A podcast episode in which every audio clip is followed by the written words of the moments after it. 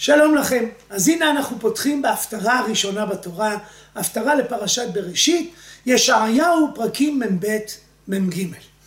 המנהג לומר הפטרות יסוד מוסד הוא מופיע כבר בדברי חז"ל, הוא ברור, הוא מובן מאליו. אבל האמת היא שלא מצאנו במקורות קדומים הסבר לקריאה במנהג, לקריאת ההפטרות.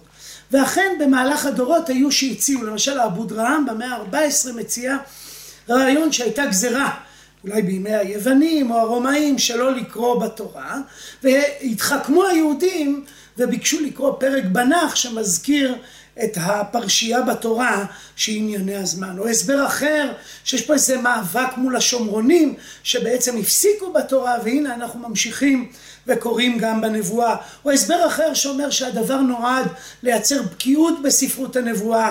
הם בעצם, אנחנו עסוקים כולנו בתורה כל הזמן, אז הנה בואו נקרא גם פרק בנבואה, כדי להכיר גם את דברי הנביאים. ורבו הפירושים, והדבר אולי מעיד שהסיבה למנהג אינה ברורה, אבל המנהג ברור וידוע הוא, וכולם אה, מקיימים אותו בדרכים שונות. והנה ההפטרה הראשונה לספר בראשית היא בישעיהו פרק מ"ב, ואני אצטט מדברי רבי אליהו בחור מן המאה ה-16, שעסק הרבה בסידור והדפסה וברור מילות התפילה, מילות החומש, והנה הוא אומר, והנה אכתוב מהי סיבת ההפטרה, ואחרי שהוא מסביר, הוא אומר, והמשל בפרשת בראשית קראו בישעיהו מ"ב, כה אמר אדוני בורא שמיים, ולפרשת נוח קראו כי אם אין נוח זאתי לו, וכן כל פרשה ופרשה. כלומר הוא ממש מזכיר את הרעיון שאנחנו קוראים את ישעיהו מ"ב משום שישעיהו מדבר על בריאת, הפרק מדבר על בריאת העולם. כה אמר האל אדוני בורא השמיים ונותיהם רוקה הארץ וצאצאיה נותן נשמה לעם עליה ורוח לא הולכים בה אני אדוני וכולי וכולי.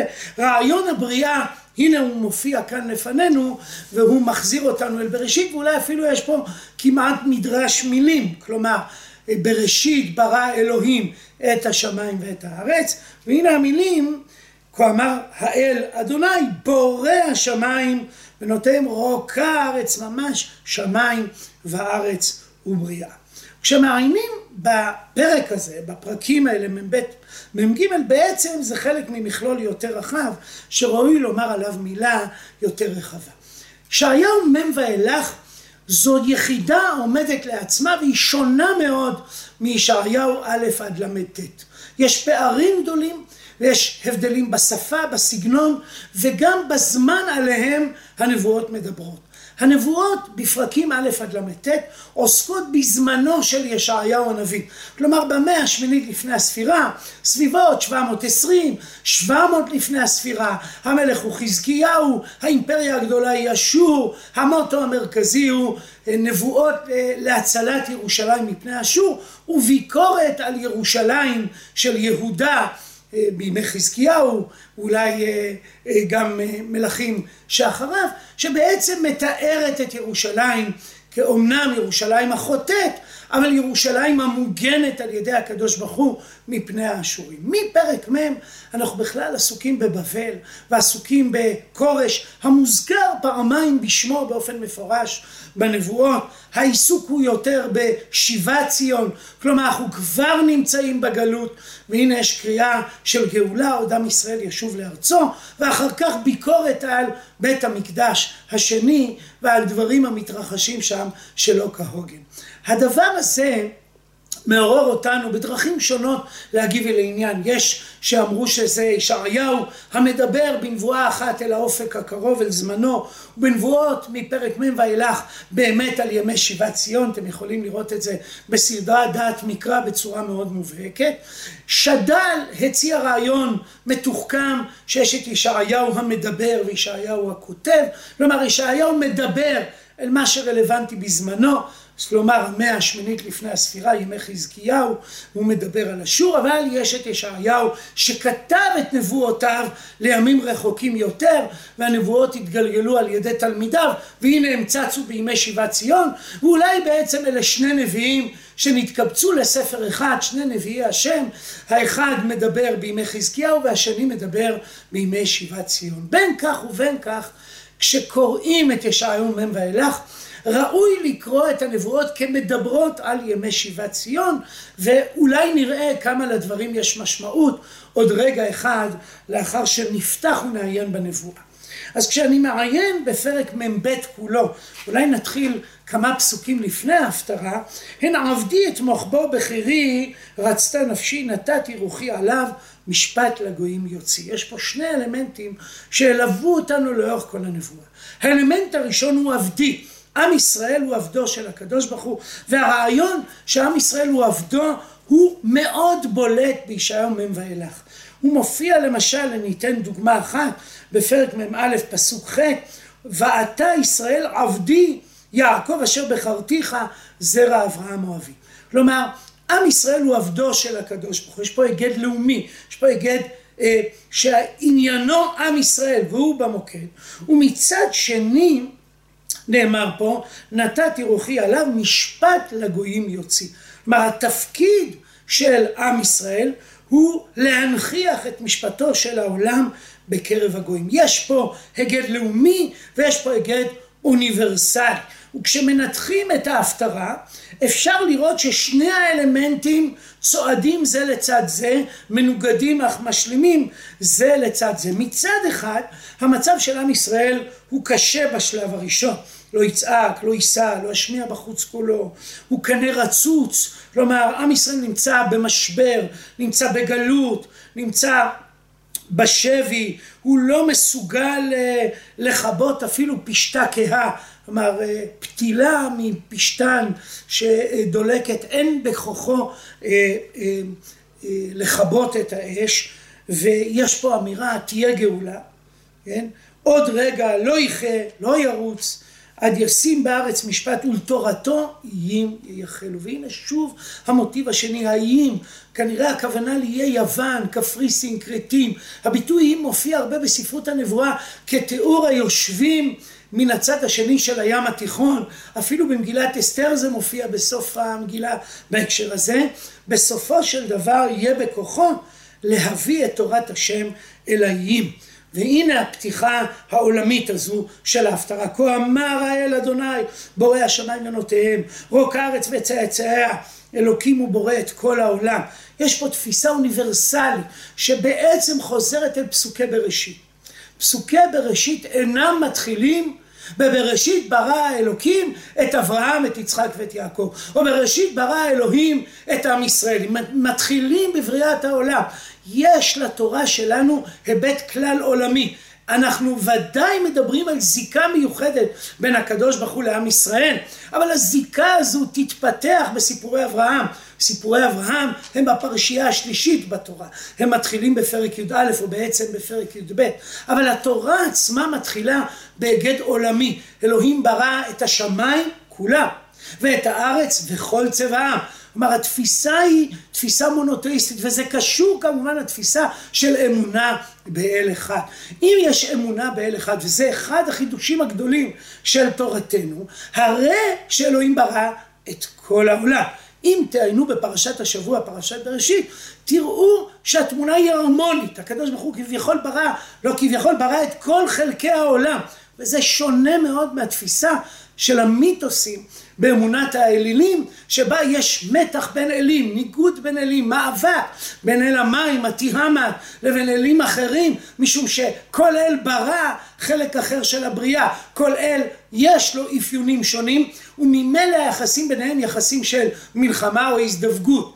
ואילו התורה שמאמינה באל אחד, היא בעצם מדברת על הרמוניה שבה אלוהים ברא את כל העולם. והנה בא הנביא, הוא מדבר על בריאת כל העולם כולו, ושוב חורז את שני המימדים.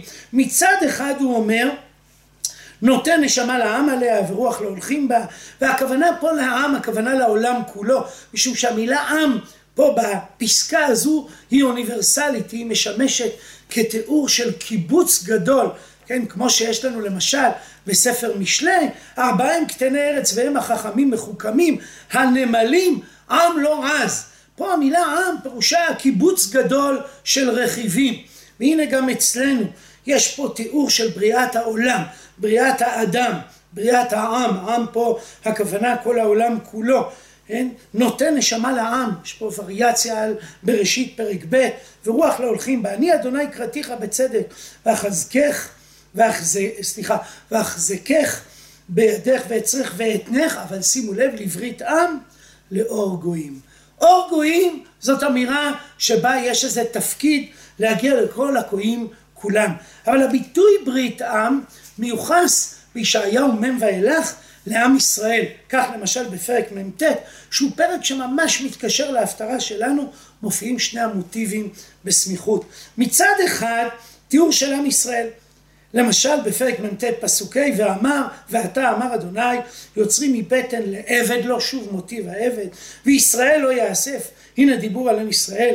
ויאמר נקל מהיותך לי עבד להקים את שבטי יעקב הגד מאוד ישראלי ומצד שני ונתתיך לאור גויים להיות ישועתי עד קצה הארץ. כל העולם צריך להכיר בהשם, ובהמשך גואל ישראל, וכה אמר אדוני בעת רצון עיניתיך ואתנך לברית עם, ממש המילים מן ההפטרה שלנו, ממש המילים שעיהו מ"ב.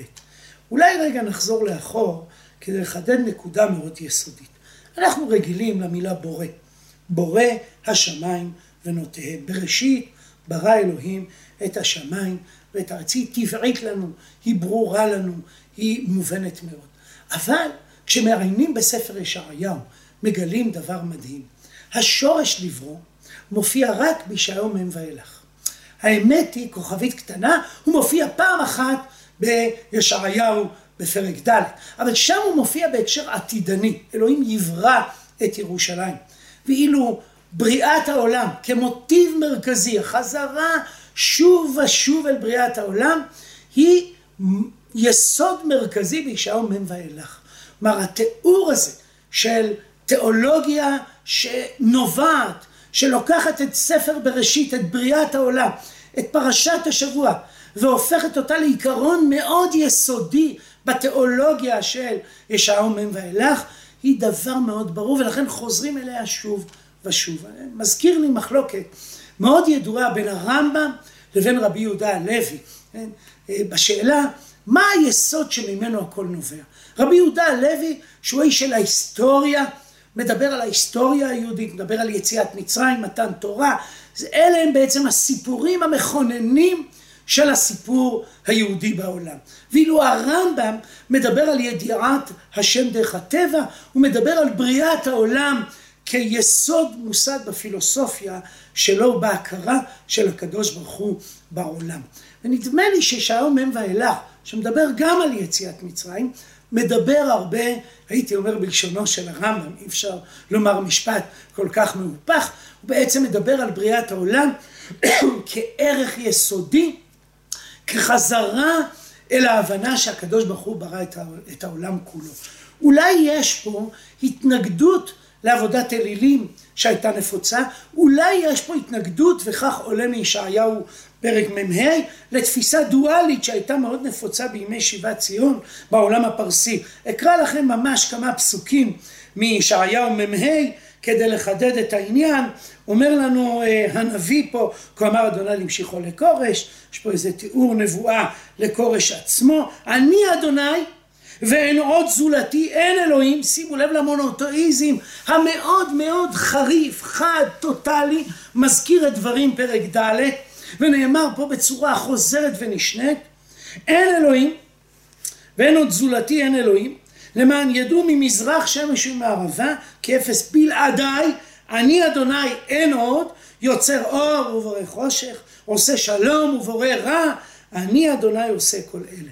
בניגוד לתפיסה הדואלית שהייתה נפוצה אולי בתפיסות פרסיות של אל חושך ואל אור, בני אור ובני חושך, רע וטוב, הנביא מישהו מ' מדגיש את היסוד התיאולוגי של אמונה באל אחד בצורה הכי חדה ובהירה שלו. זה לא דומה לשירת הים שבה אנחנו אומרים מי כמוך באלים אדוני.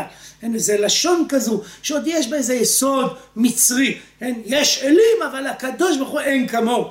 לא, שהיום מ' ואילך אומר בניסוחים מאוד חדים וטוטליים ושלמים והייתי אומר אפילו רמב"מיסטים כדי לחדד את הטיעון שהקדוש ברוך הוא הוא הוא בורא עולם ואין בלתו ולכן בהפטרה שלנו אם נחזור אליה יש המון היגדים שחוזרים למלחמה באלילות. אני אדוני הוא שמי וכבודי לאחר לא אתן ותהילתי לפסילים והנה פסקה שעוסקת בעניין הזה של עבודת אלילים אבל שוב חוזרים לעם ישראל כי אנחנו בימי שיבת ציון ולכן בפסוק י' של ההפטרה שירו לאדוני שיר חדש תהילתו מקצה ארץ הארץ יורדיהם אלוהים ויושביהם כל העולם יכיר בה הקדוש ברוך הוא יישאו מדבר וערב חצרים וכולי וכולי ישימו לאדוני כבודו כבוד ותהילתו באים יגידו כל העולם יכיר בהשם אדוני כגיבור יצא ומצד שני תיאור של גאולת עם ישראל. והולכתי עיוורים בדרך לא ידעו בנתיבים לא ידעו. ואדריכם אשימם מחשך לפניהם לאור ומעקשים למישור. אלה הדברים הסיתים ולא עזבתים. נסוגו אחור יבוש ובושת. הבוטחים בפסל אומרים לו מסכה. אתם אלוהינו ומיד אחר כך תיאור. אדוני חפץ למען צדקו יגדיל תורה ויאדיר. והוא עם בזוז ושסוי ופה הוא מדבר על עם ישראל הפך בחורים כולם ותק אלאים וכבאו וכולי וכולי וישפוך עליו חימה פה ויזוז מלחמה ותלתו מסביב ולא ידע תבער בו ולא, ולא ישים הלב וכולי והנה שוב מילים שהתייחסו לכל העולם מתייחסות לעם ישראל. ואתה כה אמר אדוני בואך יעקב. אם דיברנו על הבריאה של השמיים והארץ, עכשיו המושג בריאה מדבר על יעקב. אם דיברנו על בורא שמיים כתיאור נקודת היסוד של ההיסטוריה בעבר, הנה עכשיו תיאור מערכת היחסים, אל תירא כי גאלתיך, כי קראתי ושמך, ליאת כי תעבור במים איתך אני, נרות לא ישטפוך, קשה לעצור את שטף הפסוקים הכל כך יפה הזה, כי תלך במואש לא תיכבל, אבל לא תבער בך, כי אני אדוני אלוהיך וכולי וכולי. אולי יש קשר בין הדברים. אולי הדרך לגאולה היא לא רק על ידי זה שעם ישראל ישוב לארץ ישראל, אלא על ידי החידוש המונותואיסטי בעולם. הקריאה החדשה בעולם, הבשורה שיש לעם ישראל לומר לעולם. אולי הנביא פעם אחת מדבר על גאולה פיזית, ופעם שנייה מדבר על גאולה תודעתית, גאולה רוחנית. יש לעם ישראל ייעוד. אולי הוא מדבר פה בעצם לא רק על ההגנה לעם ישראל, אלא על הייעוד של עם ישראל. מה שבאמת מופיע במילים אור לגויים, המטאפורה הזו של אור, שחורזת את פרקי, את, את פרקי ההפטרה שלנו, בעצם מדברת על אור כמטאפורה לגאולה, אבל גם כאור כמטאפורה לתודעה גבוהה. אנחנו משתמשים בעברית שלנו גם היום במונחים האלה, ואולי זה היסוד המרכזי המצוי בהפטרה שלנו. לא רק גאולה פיזית, לא רק שיבה לארצנו, לא רק יציאה מן השבי, מן הגלות, אלא גם תודעה אלוהית גדולה של גילוי אלוהים בכל רחבי העולם. הדבר הזה מזכיר לי מאוד את תפיסתו של אה, הרב חלפון משה הכהן, משה חלפון הכהן, מגדולי חכמי ג'רבה טוניסיה, שדיבר על הרעיון הכפול הזה של שני העקרונות הצועדים זה לצד זה. הרעיון הלאומי והרעיון האוניברסלי שצועדים זה לצד זה ומזינים האחד את השני. נדמה לי שהקריאה הזו, א' עושה, מסבירה לנו את הפינג פונג בתוך ההפטרה, בין פסוקים שעוסקים פעם אחת בעם ישראל, פעם אחת בהיגד מאוד לאומי, שעסוק הרבה בענייני גאולה ממש, ופעם אחת בהיגד הלאומי, העל-לאומי, האוניברסלי, שכל העולם צריך להכיר את הקדוש ברוך הוא, ובחיבור ביניהם הוא יוצר מצב שבו לעם ישראל יש שליחות להביא את אורו של הקדוש ברוך הוא לעולם כולו. הדבר הזה מתחבר, הוא אה, מקיים מערכת אה, של יחסים עם נבואות נחמה, שלעיתים עסוקות בנחמת עם ישראל, ולעיתים אינן מסתפקות בנחמת עם ישראל, אלא דורשות גאולה לעולם כולו, כפי שנראה בהפטרות שונות לאורך השנה.